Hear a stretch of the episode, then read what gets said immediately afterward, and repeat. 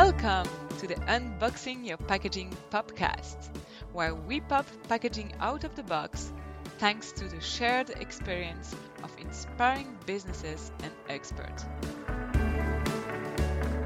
I am Colleen Regout from Look for Loops. My passion is to optimize the use of resources and designing out waste. This show aims to help you redesign, reuse, and recover your packaging. Have you already felt confused by a recycling label?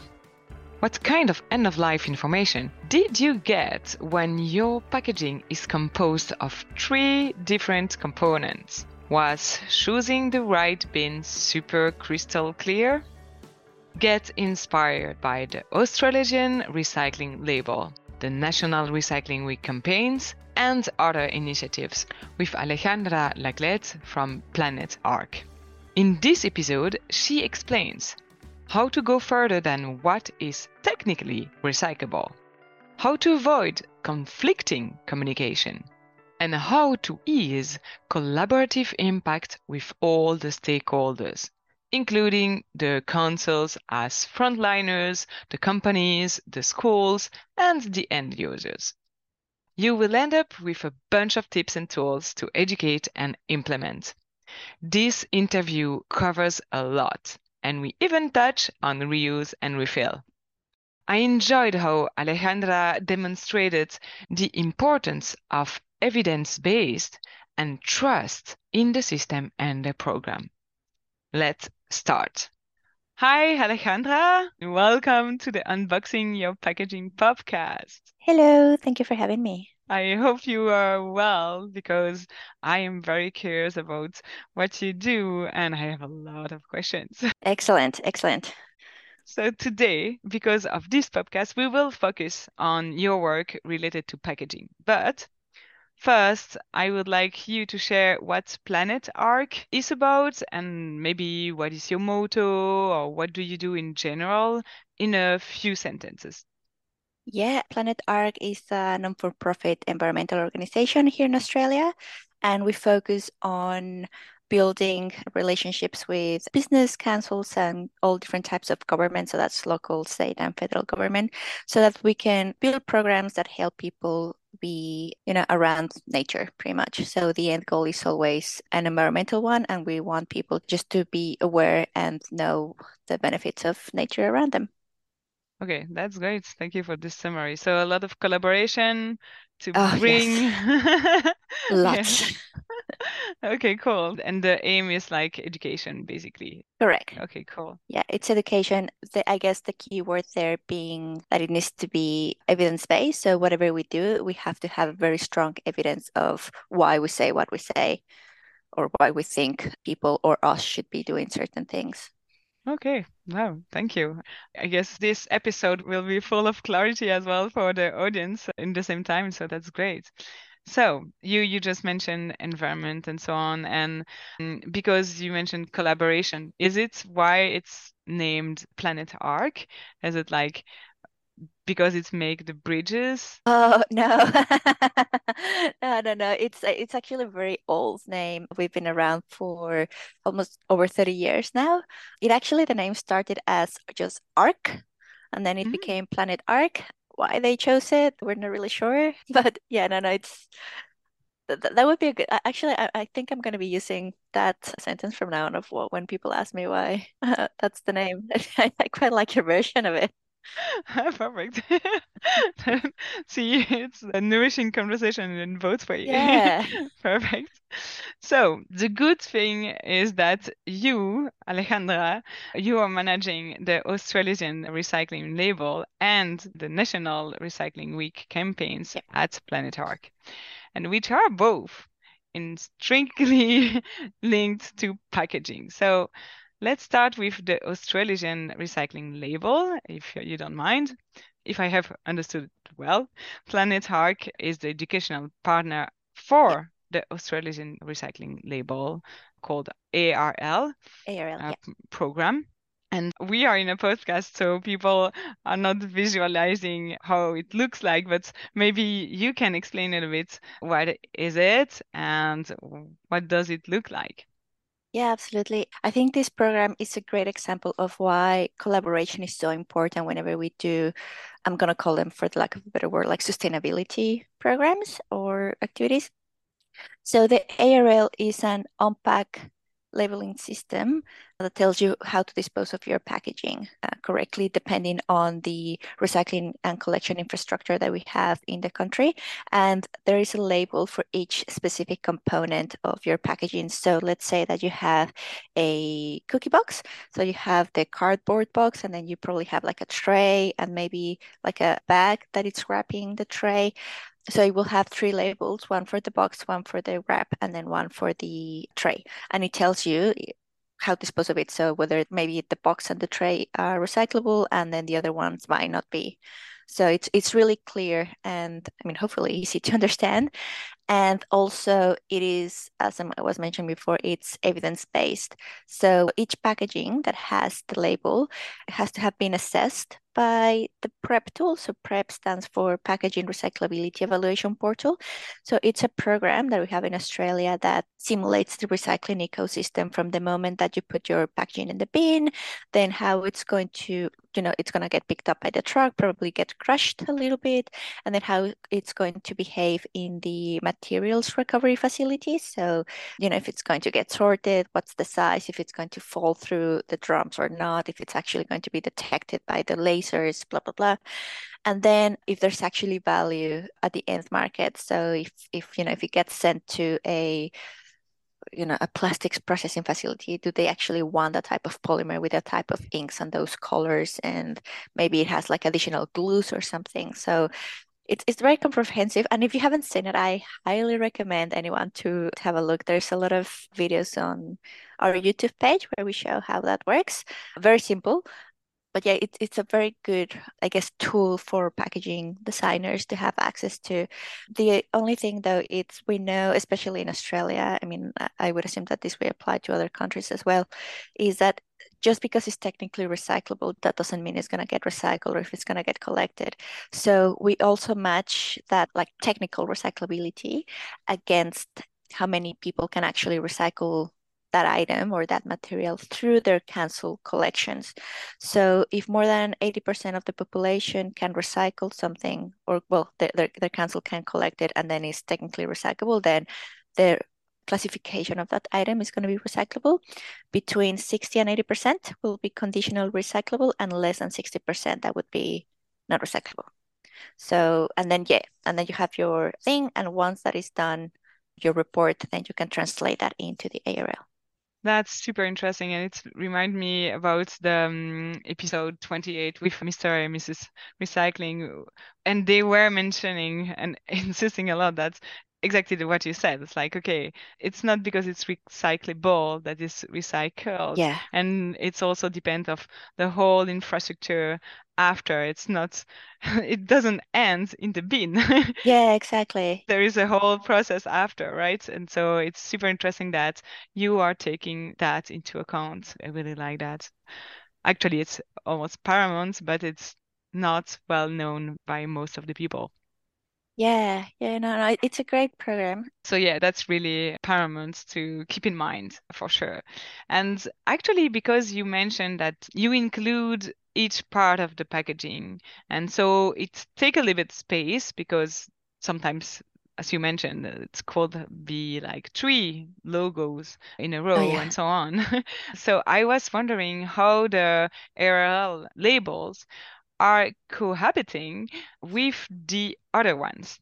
I have many of them in mind. So, for example, those who are mentioning the origin of the materials, like the Moebius logo, but with numbers in the middle, you know, or the PEFC or FSC mm. logos for paper from yeah. forest, or I have another another one that jumped in my mind.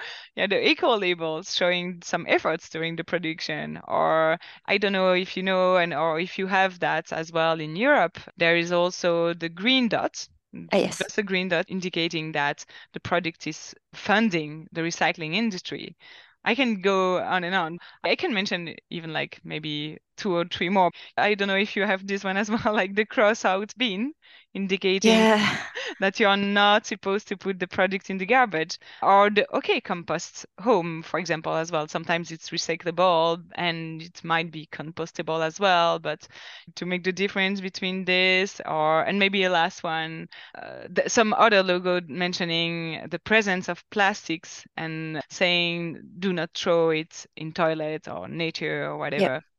But none of them guarantee recyclability, right? Some of them might be complementary, but some of them might be like overwhelming for the consumer. Yeah. What do you think is the most confusing about these labels and cohabiting together for the end user or even other partners? And what will be your advice around that? Yeah, well, th- there's two parts to this and a whole process that led to these two parts. So we knew, uh, like you mentioned, we are the educational partner of the program, but we also have the Australian Packaging Covenant Organization. So in Australia, if you make packaging, if you create packaging or sell packaged goods, and if you make more than $5 million a year, you have to either be an APCO member and you have to report back to them with their sustainability guidelines specifications, or you can report back to the government. So it's a lot easier just to do it through APCO once and that's it. So they are the ones who are in charge of the membership uptake of the program. So just, you know, trying to get them to actually use the tools and to label their packaging correctly, because at the moment this is just a voluntary scheme. So with them at the beginning, when we first started back in 2018, when we first started, they had the technical advisory committee. So they are the ones who, you know, we like the members, they're people from the waste industry, the packaging industry. So like those very like technical people who know all of what type of polymers and thickness of, you know, how, I mean, things I really don't know. So I, I won't repeat myself so probably be lying. So they had that. And then we had the marketing advisory committee. So again, it's people from the industry, like the marketing people from brands, people, waste educators from local councils, federal government, and so on. So you have like all of these different representations so that they can help you to actually have a very, well, a good approach to what you're saying you're not reinventing the wheel. So with them, we set up systems and processes, and one of them was how to communicate the label both on pack as well as part of the consumer comms. So what was decided was that whenever you have the label, people have to follow certain guidelines so that it looks the same, certain size, like a minimum size, so that you know they don't have like a miniature uh, label that nobody's going to be able to read, and so on and so forth. So one of them is they cannot have conflicting images around that label. So, for example, I think the most confusing one would be the plastic identification codes. That's the one that people think just means that something is recyclable. So yes, yeah, they're not allowed to have any of those around the label. They can have it somewhere else, like far, far, far away. But yeah, not, not close to it. So that when the consumer looks at the packaging, they see, you know, I, I don't know, I'm just thinking a box. So the box can be recycled. I don't see anything around it. I put it in the recycling bin and then that's it. And then also on our side, it's, I guess, trying, because recycling, it's almost like a mechanical or like you, you don't really think about it when you're recycling. You just do what you did the last time. So I think for us, it's mostly like we do a lot of behavior change science and how the brain works and all that type of things. So is how can we get people from a fast brain mode, so they're just, you know, automatically doing what they're doing, to a slow one so they can actually stop and see what they're meant to be doing with their packaging. So one of the, I guess the I'm going to call it an ad or like a piece of communication that works the best is when we first show the plastic identification codes and say, these do not mean that something is recyclable. How confusing is that? And then people read that and they're like, oh, because I thought they were. And then we say, but these do. And then we show the ARL. I mean, obviously, that's not the only thing we do, but yeah, it's, it's, and having that constant reminder that the ARL is here and just, I guess, be very clear that that is the only label they should be looking for whenever, if they want to recycle something at home. Mm. Okay, thank you. That's uh, very clear. And actually, it's very helpful because every day I hear about the lack of clarity, right, of on the packaging, and you are part of the solution for sure. So th- thank you for sharing that. And because you mentioned all this collaboration at different decision level, I will say, you might have heard or not because it's still very far away from your place, but that's the mandatory three-man logo in France is the object of infringement proceedings opened by the European Commission. And it's because the European Commission considers that the regulation to impose the three-man logo, and I am quoting here, does not comply with the principle of free movement of goods provided by European law. And so because France, the companies importing into France will have to comply with it. And as there are no harmonized rules at European level in that area, French legislation cannot create an unnecessary burden for trade on the internal market. And that's what believes the Commission. And it's quite recent. We are talking about this February 2023. So, do you have the same kind of regulation issue because of the international uh, market or internal market also because i know that you are active in partnership as well with uh, new zealand. So have you already met like such an argument in australia against your labels or not at all and you are super surprised no, actually, that sucks for you. It's it, it, you know when you have all of these barriers. No, actually, we've been very fortunate that the label has had a lot of support. I mean, obviously, you know, there's some people and some industries that it's not like they don't support it, but they just want it to be better. So they there's a lot of still a lot of opportunities that we have in the program, and we are told what those opportunities are, and obviously we try to implement those. But so far, I mean, we have had great support, especially from the government, a lot lately, more from the waste industry as well. So I guess it's more, I mean, and don't get me wrong, when the ARL first began back in 2015, we, we didn't get a lot of brands actually using it. So it does take a while for it to build momentum, and you have to have a very strong governance system around it and try to consider as much as you can. Because at the end of the day, you're selling a commodity, right? Like the final recycling batch, that's a resource. It's not really waste. It's a resource that you're going to sell someone and someone actually wants to buy it. So from a recycler's perspective, I mean, of course they want it. Of course they want brands to start designing packaging that will help them to sell whatever they're processing. I, I wish I could say something about to, you know, potentially help with that, but how how does it work with the product that's coming from somewhere else in your country then? I guess something that helps on that instance is that this program is not mandatory. It's a mm. voluntary mm. scheme.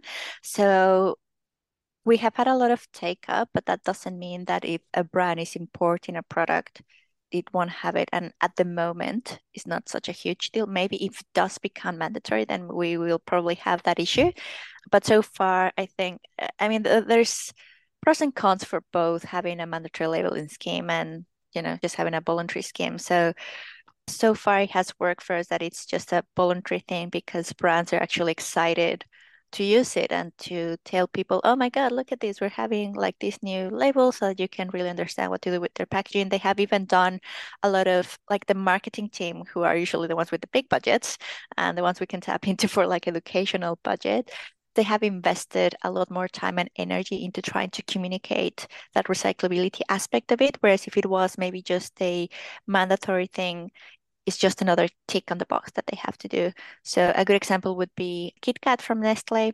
I can't remember when this was, but you know, the slogan is have a break, have a KitKat. Well, I think they had like give the planet a break or something, recycle this packaging, and then you get that message as a consumer from all of these different people and different channels. So eventually it's a lot more well, hopefully easy for you to actually be able to identify that specific label. Okay, it's interesting to make the difference between mandatory and not, and yeah. what is happening around it. Yeah, for sure. And but I, I like that you mentioned the fact that brands get excited, so it's at least now it's not too hard to get this excitement and commitment to add these labels. And it made me think about another argument that the european commission put in the critic they addressed to this.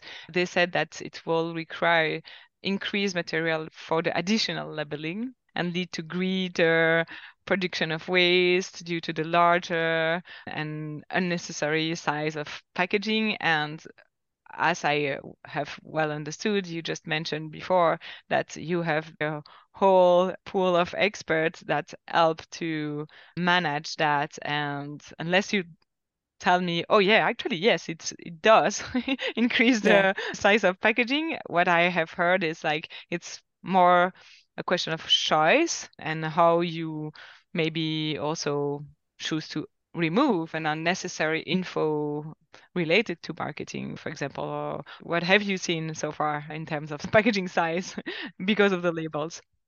Yeah, no, I think packaging size has stayed the same. I think everybody's quite conscious that we don't want bigger packaging. Even for the label, sometimes people say, oh, you should have a, a larger label. And I'm like, well, yeah, but that means that, you know, we actually have to print it in a larger format. So that multiplied by thousands of products on shelves, that means that there's a lot more material that we don't really need. On that front, I think people are very conscious about that. But at the same time, especially with, yeah, like with smaller formats, something that is a hot topic, like lids on bottles. We have a lot of discussions around that. And to be honest, since 2018, we still haven't reached consensus of whether or not we can recycle bottle caps. Some people say just leave them attached to the bottle. Some others like we don't want it at all. It depends on the location and what you're going to be doing afterwards with it. So I can see how it can be incredibly hard. I, mean, and we're just one country and we're struggling so much with just a couple of states. I cannot imagine how that would be the European Union with like so many different countries and you know like so much more people living there. The volumes would be a lot higher as well. So yeah, it's it, it's hard. I'm not familiar with the situation, so I can really comment. But I would say that, you know, there has to be a lot more conversations between the packaging industry and the waste industry so that they both understand why they do what they do. So why is packaging a certain size or why it has different layers or certain materials that probably are not very friendly with the recycling system and then because sometimes you might not have a solution for it you might have to have an oxygen barrier that has to work really well and the only material available is something that might not be very easily recyclable. But then you also have the waste industry because packaging designers i mean their job really is to design something so that the product inside stays fresh and it works the way it's supposed to work and be delivered the way it's supposed to be delivered. I mean adding that layer of recyclability is it's huge. It's a completely different profession even but but i guess for them to understand how the system works and you know like different sizes or the thresholds that they need to require maybe they can think about a way of how they can design something that maybe they don't need a, a lid that needs to be removed. Maybe it's just a cap that can be open but stays attached so that it's still part of a bigger uh, container maybe. I don't know. Yeah, like um, the cans yeah, exactly. Cans that was before it was removable. The little. Oh, were they? Uh, yeah, before yeah. Oh. I think I think when you and me were born, it was. Oh my gosh. yeah, it was removable. I, actually, when you were opening the little piece of metal, it was just Oh yeah, yeah. a waste, and uh, it, it's mentioned as well in episode 13 with uh, Hélène Piette uh, from Dragon Rouge, I think. she, yeah, it's kind of recent. Yeah, recent, my yeah. age. so yeah, so see, it's a whole conversation. And as you mentioned, like probably designer are more focused on product and users, but for me, it's so important that they are educated right away as well at what will happen downstream yeah. as well. It's so a big piece. And none of the designer really wants by purpose to create a waste, right? So, yeah, of course. so if you are there to help them, it's a great piece of it and uh, they can feel good about that as well in a way. I will have some question about also how to reduce and reuse and so on, but sure. maybe a little bit later because I wanted you to speak about some campaigns as well. But just before, because you mentioned collaboration and how it works, what to put on the package and so on, I was wondering if you are in contact with people like GreenBlue with their how to recycle or how to compost in the US, for example. And are you working in terms of uh, even communication or like inspiring each other yeah, how to take the best practices from each other and uh, how much does it happen if it happens? I mean we haven't and maybe this is a great prompt for me to actually start reaching out to them to see yeah how, how things are going. Uh, having said that when we first developed the ARL like the actual like look and feel of it. We got a lot of inspiration from the label in the US called How2Recycle, as well as the On-Pack Recycling label in the UK in terms of design, because we had to do a lot of consumer research to see if they understood what it meant so that they actually did what we wanted them to do, if it was clear, if it was, you know, if, if they thought it was like a recycling instruction instead of something different so so yeah so so that's how we we got it. And obviously i mean when we first started i was stalking their websites a lot just to get you know a lot more inspiration and see what they were doing. It's a i mean i guess it's a different market in the sense of i mean we're a big country with a small population whereas the us is a huge country with a huge population. So that would probably be a lot different. And again i'm not 100% sure if they have the prep tool over there. So I think they have like a matrix and then people can mix and match depending on the material type that, that they're using. So in terms of communications, because a lot of the things that we say is with that, I guess in, in an authority way of this has been assessed. We have the evidence that what this is saying is actually true. So you can trust it because it's all about building trust in the mm-hmm. system and in the program. And that's the hardest thing to do because I mean it will take you a long time to build that trust in the system, but you can lose it in a second. So I think for us, that's how we're trying to do it, just to build that trust in the program, in the system. The more brands come on board, the more likely people will be able to see it. And also, you know, like that repetition of, why are you saying this if I've always recycled this or I've never done it? It's like, well, actually, that is a different material type or the technology has changed. So there was a lot of consumer research before we began those comes. Ah, that's interesting. See, maybe this episode is the beginning of even more profound collaboration. Yeah. so I, I will tag them then so they can listen to this. And, you know, who knows, this podcast is also built to make bridges across yeah. the world. So interesting that you say that. And the idea of being inspired by others, that's definitely so oh, absolutely. Like, what, yeah, it saves, it saves you doing a lot of work. Like, you know, it's, if someone's done a great job, like why would you reinvent the wheel? Yeah, exactly. And you mentioned actually at the beginning the same thing about companies. It's like, okay, don't reinvent the wheel. Yeah. If we know it, let's share the information and then let's go further after that for sure. We spoke a lot about labeling and so on and but i also know that you have national recycling week campaigns and i guess it's also adds an extra layer on this. I have seen the videos and of course you are using the labels to communicate and to build these campaigns but maybe it's important to just explain to the audience what it consists of and where are you when you do these campaigns? Are you on media? Are you a lot of outside even in shops? You know what, is happening? Well national recycling week oh, i love that campaign. It's quite old as well. Look to be quite frank before i joined Planet five years ago i didn't know it was a Planet campaign. I just thought it you know it was a, a, holiday a national holiday and it just happened. But now it's a, it's a Planet campaign and we i mean we talk about all things recycling. So from e-waste to mattresses, paint, like whatever you can recycle or recover or reuse.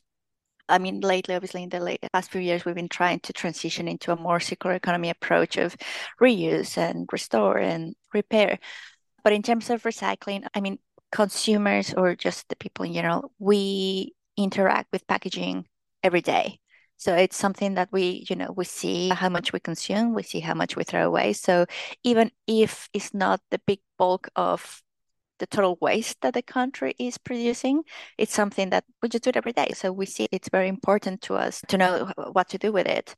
So it's obviously the ARL, it's a big component of the campaign. And I mean, Uh, I'll probably just plug myself and you know the campaign in here, the way the partnership works. But I think something good about this partnership, or for Planet Ark to be able to do both campaigns, so both the ARL and National Recycling Week, is that if you let's assume that you are a, I don't know, like a, a government body or just an organization body type of thing, you probably want someone who has been talking about this for a long time and again someone who people trust and who does other campaigns that can somehow integrate whatever you're trying to say. So because obviously that helps with budget because then you can use the budget for both campaigns a little bit. So it's a little bit just to get your buck for your buck. But also you have that again that trust of the messenger that people want and can listen to and will actually I guess yeah tr- probably I will say trust a lot in this in these conversations. But anyway so back to to National Recycling Week. Whenever we talk about because we have different audiences. So we talk to households we talk to workplaces and we talk to schools. So those are our three main audiences. And all of them every single time they all use packaging every single day we do focus a lot more on households and schools. Again because households probably that's where you use packaging the most and that's where you have your recycling bin at home. And in our case for the ARL that's where we have the data for. So we cannot really say you know because maybe they have like a commercial recycling bin that accepts different things but we don't have that data so we cannot for sure say yes you can do it because again, we don't have the evidence that would actually tell you that's the correct thing. But yeah, for households it's fine. And also for schools, because what we found on that research was that people know how to recycle or remember how to recycle certain things from when they were from their childhood. So that comes from family and friends. Sometimes that information might not be the most accurate one, but that's one source of information as well as schools. So what we did was we developed curriculum aligned lesson plans. They're free, so teachers can download that and yeah, they can use it during generally during National Recycling Week. That's when they use it the most because it's on theme. But yeah, and because it's part of the curriculum, they don't have to develop like anything extra. It's just something that they can just here it is, and I can just tick, you know, like my class requirement. Mm-hmm. Anyone doing anything, I would highly suggest to go to schools and to do curriculum aligned resources because, like, yeah, they're, they're really good and to make them free because I hate teachers paying for th- stuff. Mm-hmm. I mean, I know sometimes they have to, but yeah, the least the better. So that's one aspect. And then obviously the households we just have a bunch of resources that they can tap into. And I think because uh, we have also a limited budget, and I think that's very important to talk about. If it was me, I would love to have like a million dollar budget so that I can just smash TV ads for a very long time until people you know everyone was aware of what the label was and how to do it and how to dispose of every single piece of packaging. But the reality is that budgets are very small. We are non for profit so you know we're a charity. We don't have that many human resources either. So it's very something that really help us is our relationships with local councils because to be honest i mean they're the ones who are on the ground every single day talking to the residents about what it is and not is not recyclable. So they are the frontliners really. And so what resources can we make for them to make it easy for them to talk about it?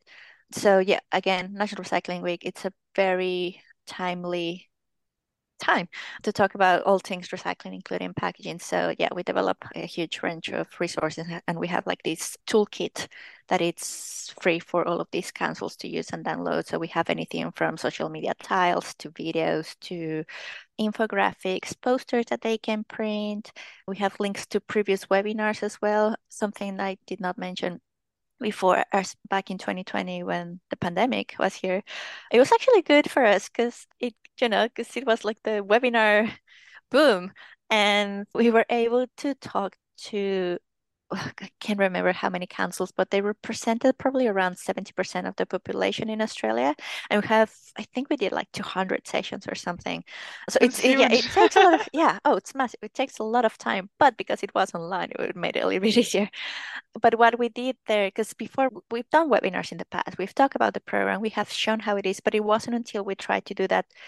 I mean, it wasn't face to face, but like, I guess those individual sessions with councils and we explained exactly how the program works and everything. They were like, "Oh, I did not know." You know, you went into like the nitty gritty of eh, all of these different things. So yeah, it was very important for us for the waste educators to again trust the program because if they trust it, then they will talk about it. Otherwise, mm-hmm. they won't. So for them to know you know all of the governance structure around it and yeah even if they saw something that they thought was not correct they can easily talk to us and like hey i just saw this. Is this actually accurate or not? Most of the time it is but sometimes you know there's human error. It might not be correct. So what's the what's the result of that? Well uh, the brand will have mm. to change it. So that's that's great. So it's even enhance collaboration on your side. That's great. And I have seen several of your toolkits, and I have the song animated video like ah. check before you chuck it. yeah. you know, like this kind of basic song that's are like kind of super simple, but at the same time, if you want people to make the first gesture that makes sense, it has to be simple. And so it, it was interesting, like, okay, check it before you chuck it. Yeah. and I, I like rhymes as well. Yeah, yeah, they're very sticky. Yeah. yeah when, when that when that was launched at first, I think it was in my head for at least three months straight. I just couldn't get it out. so hopefully it's the same for the people, right? So, yeah. but maybe I would like to go a bit beyond this simple message. We already mentioned that recyclable is not specifically recycled, so that mm. different things. I have in mind as well that it's not easy to make the user understand that made by recyclable material doesn't mean recyclable or vice versa. Yeah. Uh, so I don't know if you have any tips about that. Yeah. To go one step further, because here we are more like in between experts, kind of. And okay, so they're the end user, but how to make sure that everyone gets that we you cannot mix the information like that. It's or, or yeah. like confuse the end user as well because of that. Yeah. Well it's so hard. It's, it's really really hard. Yeah because yeah as you said most people don't really get it. I think the way we've worked with it there's a few different ways of how you can do it but what we have seen first is that you cannot really provide those two pieces of information at the same time because they're completely different. So you are either talking about recyclability or you are talking about recycled content, but it's better not to talk about both of them at the same time because then people get confused and they don't really know what you're saying and they might not understand neither of them. So just focus on one and do it well. And then once you got that sorted, then you can transition into the other one, or you can have two separate campaigns running at the same time.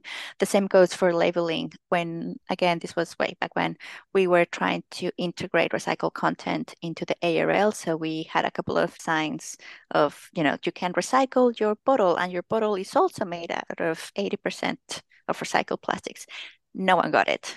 It was really hard. It, yeah. So basically, the outcome was you have the recycling label at the back of pack because that's normally where people look at it, and then you have those claims of recycled content at the front of it because again it's just a different message.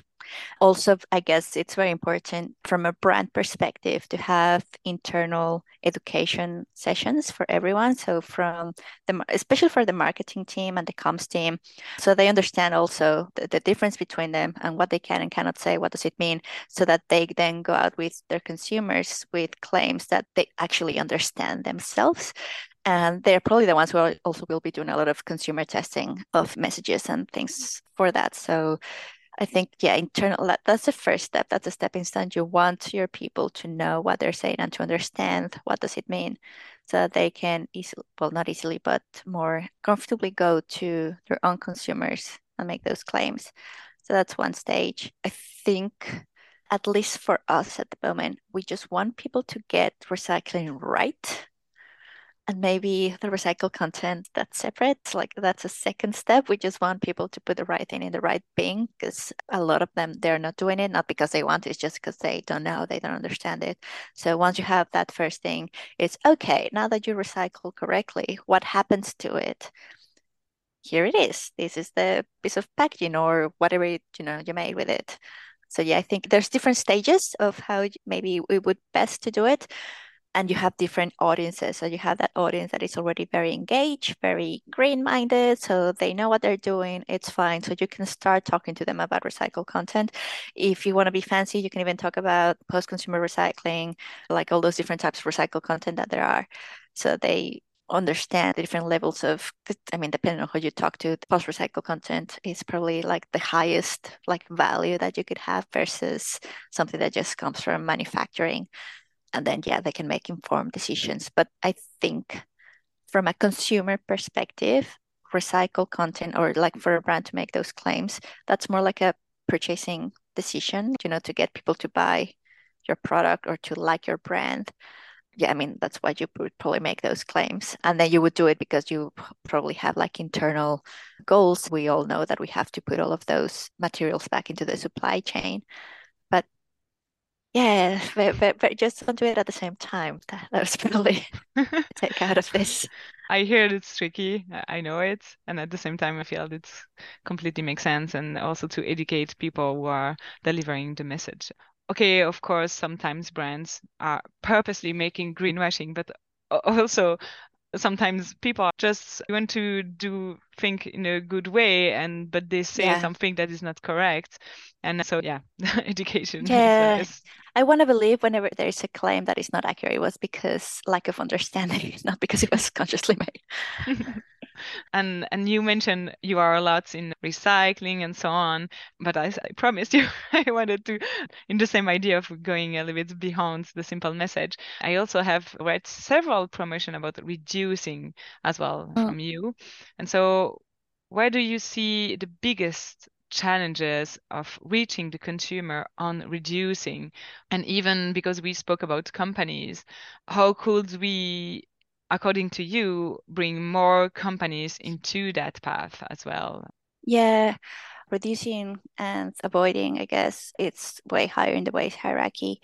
And I mean, if like from an environmental point of view, if you ask me with like my environmental hat, I would say that recycling is the bare minimum. You know, that's the bare minimum they should be striving for, and anything else should be what you probably should be working towards. But in reality, I know that's probably not realistic. So I guess if you want people to reuse, you have to make it easy for them, you have to make it accessible, and it's more like a systemic change that needs to happen and not just the packaging design things.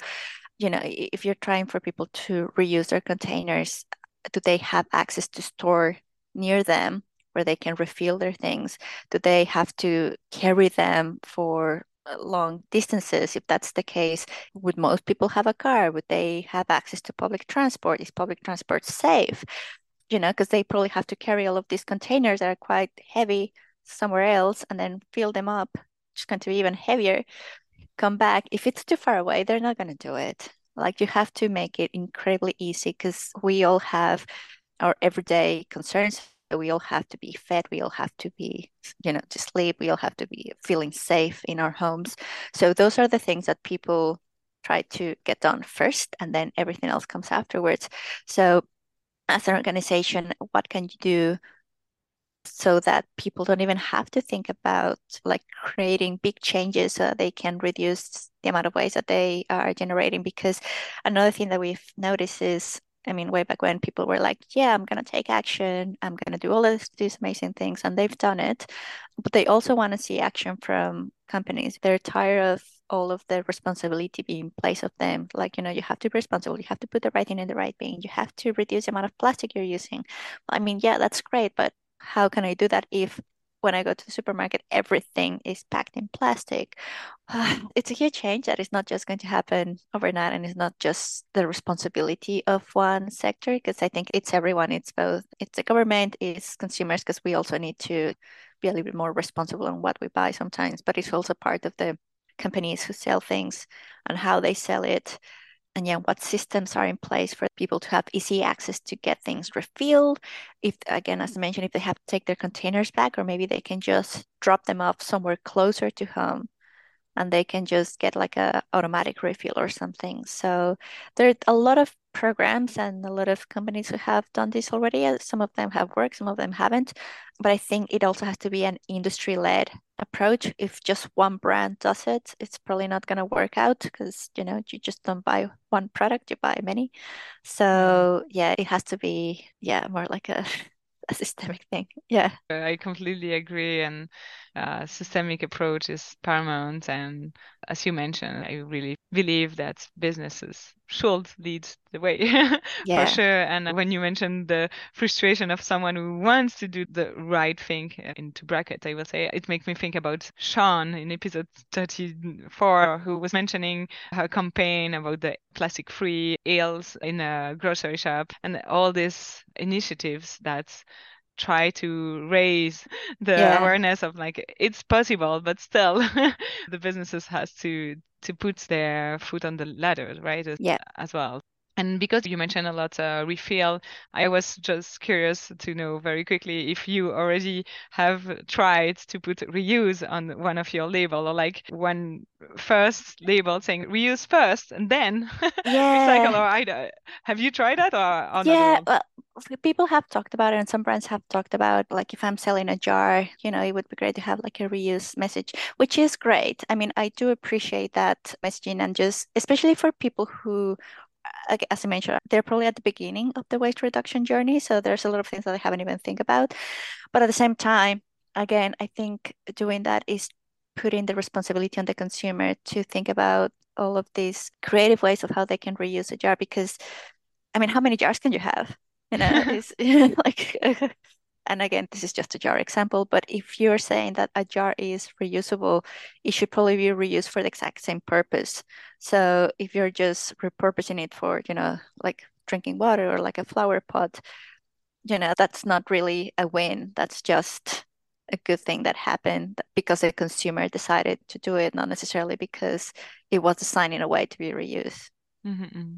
Yeah, it makes sense, and always to keep evidence, like not confusing yeah. the the user. I hear it, avoiding conflicting, and like at the same time, like building the infrastructure around and we have a lot of episodes on this and it's part of my work as well but yeah it's nice to hear from someone who is working on recycling labels to see where cooperation can be created or not yep. and then just like mm. choose your your fight i will say or yeah. you know it's it's all, always tricky and actually it makes me think about you have participated in a program of coordinated waste behavior change trials in Australia. And if I'm not mistaken, this initiative was led by BehaviourWorks Australia. And we, we don't have a lot of time here, but maybe do you have a big takeaway? Do you want to share a specific insight about this experience on what has been done in terms of education and what was working very well or not? and yeah. that you will maybe advise don't do that uh, and, and, i also have several episodes on this specifically in episode 15 in canada actually even in bc there, there was a study about segmenting seven motivations to better reach your market and lindsay ball was speaking about that and you might have seen as well that there was like a shift marketing framework as well in episode 18 and 19 but so it's always good to have like more foods to tote because of your experience in another country and how people react to certain type of communication and what have you noticed. And also because at the beginning of this episode you mentioned that you are tracking some data and maybe this experience was helping to improve this approach of measuring impact. So I, am curious to know maybe yeah. your big takeaways from this. Yeah, for sure. Uh, those experiments were great. Yeah, they were fantastic. Yeah, as I mentioned, they were performed by Behavior Work. So they are a, I guess, like a department, like a, a part of Monash University here in Australia. And yeah, they specialize specifically on what works for changing behaviors with people.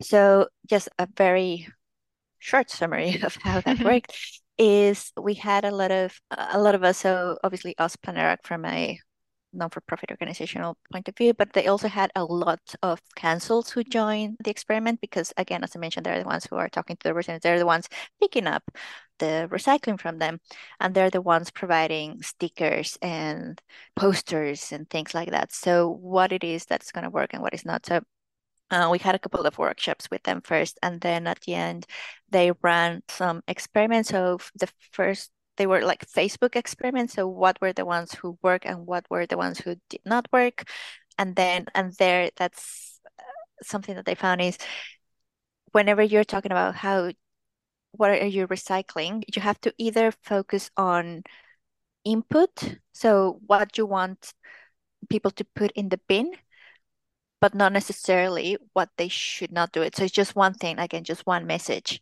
So you're putting this in the bin, but not necessarily just just take that's a completely different one. So there's two separate type of I guess tiles that you have to show them for them to understand what they're meant to be doing. That was one. And but then if you have posters on your bins, it's great to have these are the things that we accept but also have the ones that you don't accept. So if someone is, you know, like, oh, I have this thing that is not on, on the list, they will probably put it in there, just, you know, they wish cycle. So it's better to say, no, actually, we don't accept this either, just put it somewhere else. Mm. So it, it was, yeah, it was funny because it was two different types, like it was the same thing, but the way you deliver them, it had to be different so yeah, they're very interesting. They're available on our website. The the resources that perform the best. If anybody wants to have a look at them, more than welcome. I'll provide the link to you so you can maybe yeah, yeah, have yeah, it somewhere. Sure. Yeah, that in the show notes. yeah, yeah, yeah, and yeah, that that webinar is recorded as well. So if anybody wants to watch it, it's very interesting because you have Jenny McLean and Ryan Collins from Planet Ark. They really are the experts who talk about behavior change. So uh, yeah, it, it was very, very interesting to see the results. And we have implemented a lot of them whenever we do, because we do a lot of social media advertising. So yeah, just knowing what works and what doesn't, especially when you have limited budgets, it's it's really good to know. yeah, and and actually it made me think about, but maybe you you you mentioned that initiative in terms of users and so on and i i guess you might know nerida kelton and she already went on the, this podcast and they have a big guide created by the world packaging organization and that's called also complements to know how the packaging is made and what can happen to him and then you with your research okay how you communicate that? And yeah. so it's like it's uh, i feel it's very complementary and I, I will put episode 25 in the show notes as well. So it's it shows as well how australia is active on the, on this subject. It's uh, very interesting to see. Yeah it's it's quite interesting. Yeah because just because something is technically recyclable it's really like sometimes it will be really hard to communicate that to the final consumer or something that happened for example was I think a brand they developed like this packaging that is normally not recyclable, like this packaging format. And they wanted to get the ARL on it. So they submitted a because when, when they were assessing that through Privateset now, but then they submitted that to these uh, advisory boards that I mentioned before. And it was decided that even though it was technically recyclable and it could potentially travel correctly and you know it was just the one brand so it wasn't a lot of volume. So in terms of communicating that to consumers it was going to be incredibly confusing because it would be just with this one brand you can do it and that's fine but everything else no. Mm.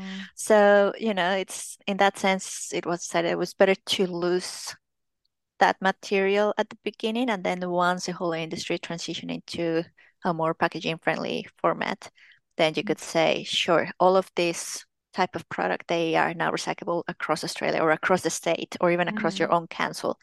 So yeah. yeah. you have to have those big, big volumes, not just individual yeah, so brands. Again, it's on the business to collaborate to yeah to find kind of a standardization that works well for yeah. along the process. So it's very interesting.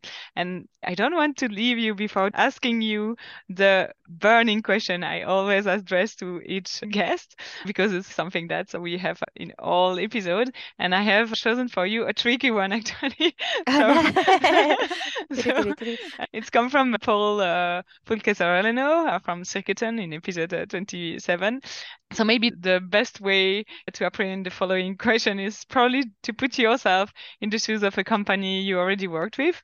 And here's the question. So imagine that you run a company and you had to produce all your own packaging outside or within 50 kilometers radius of your factory and you had to dispose of that packaging not in the landfill so you need to remake that packaging at the end of life for yourself so that you are absolutely virtually integrated and then so you make your own packaging and you recycle it or you reuse that packaging what would you do and to make it easy he, he, was kind.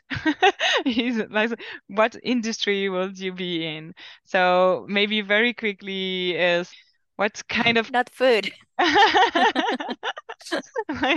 not foods, yeah. yeah, that adds a completely different layer.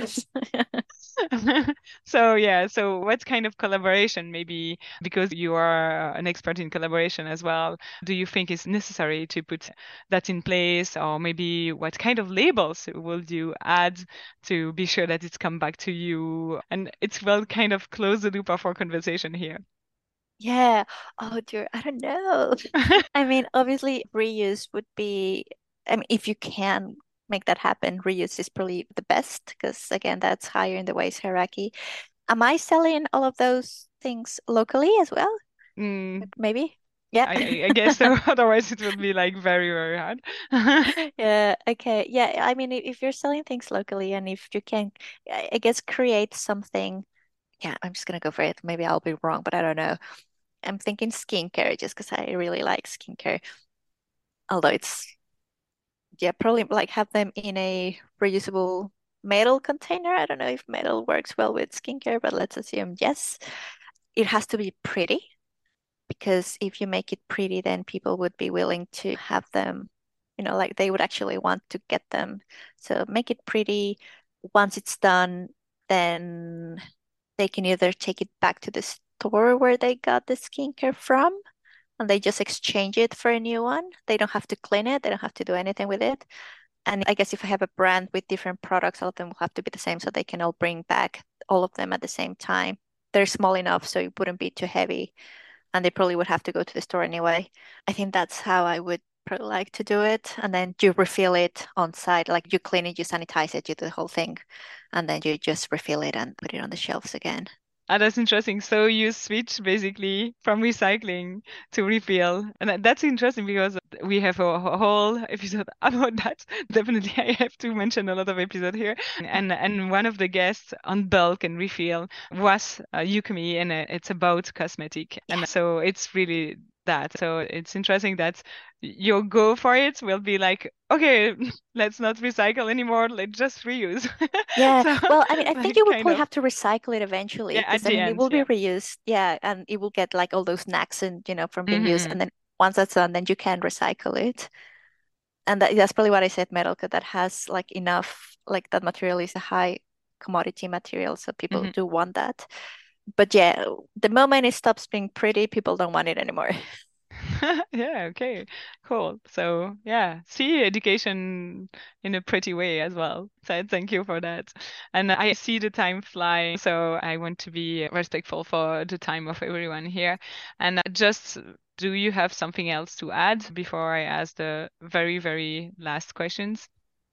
I don't know. I mean, and I'm again just talking labeling here and packaging recycling. But I think for a program of this type to be successful, you need both a good governance structure to have and you know all that evidence and the input of all of the industries involved, so the packaging industry, the waste industry, everyone, to have a good labeling system, but no good labeling program is good enough if you don't have that education that backs up the like those claims and just to raise awareness about what does that mean because sometimes you can look at something and understand something completely different so yeah you have that you need that education component and that repetition as well you have to constantly be reminding people of whatever you want them to talk about because I mean we're receiving millions of messages every single day. We cannot absorb all of them. So if you repeat them constantly, eventually it will reach that person. Okay, repeat, repeat, repeat. Yeah. and then actually, it's uh, related to the last question. So, for those who want to go deeper into recycling, packaging labels, or uh, circularity, sustainability in general, what book, article, or video has inspired you that you would like to share? I mean, except the links that we will already put in the show notes that you mentioned, something that you're like, oh, yeah. read that book, or like, check that. It's, it's inspiring. Oh, oh, oh gosh, I don't know. There's so many different ones. I think uh, something really good to, it's not just packaging, it's mostly No, waste. okay. We had a great show here in Australia called The War on Waste, and it was done in a way that it was very easy to absorb. It visually showed the amount of waste that people were creating. So, some of them was like, oh my God, I had no idea, and I work in this industry. So yeah, I, I highly recommend people to watch The War on Waste. It's free to watch. I think it's on ABC Australia. So Okay, cool. yeah, highly recommend that one. No, I would like you to address a burning question to a next guest related to packaging. So, something that you would like to have an answer or you are curious about, and I will choose to whom your question might fit best. And it can be super short as well. It Yeah. doesn't need to be long. Let me have a think. Um, hmm. Well, actually, I think I know the question, but sorry, I think I know the answer. But this is something that we get asked a lot from consumers. Like this is something that we ask all the time. I actually have two. You can choose whichever you want. Okay. So the first one would be, why can't everything, like all plastic packaging, why can't all of it be just made out of PET and HDPE? Because those are the most recyclable types of plastics, and if everything was made out of it, why can't we, you know, it would be a lot easier just just to be able to recover them. Mhm. The other one is, why is it so hard to get recycled content for food grade packaging? What are all of the barriers? And if you could, you know, solve it, how would you do it? Okay, I will address that to someone who knows a bit about technical and chemical. Yeah. Here, it's like, okay. So thank you, thank you for this question. I appreciate it. And how can the audience find out more about you and Planet Ark? Where is the best to get in touch? Yes, I mean, I would say go to our socials because they're a lot more fun. So you can just go to our social channels. All of them are at Planet Ark. So that's Facebook, Instagram, Twitter, LinkedIn. We also have our website, of course, planetark.org.au, and we have a great recycling website, recyclingnearyou.com.au. That's where the ARL page is hosted. So yeah, just if you want to have additional information about what we do, that's the best place to go. Thank you so much, Alejandra. I really appreciate all your sharing. So it was really interesting, and I, I feel that we have a lot to learn from country to another. It was really great to hear. Yeah, for sure. Yeah, well, thank you for having me. Thank you so much. I hope you have enjoyed this episode, and if it's the case, be sure to subscribe where you get your podcasts and leave us a 5 stars review to help for its visibility. You also probably have at least two or three friends or colleagues to share this episode with. Of course, feel free to get in touch by the lookforloops.com website or drop me a line on Colleen Regu LinkedIn profile. Last but not least, be sure to check the show notes with the links and resources. Until next time!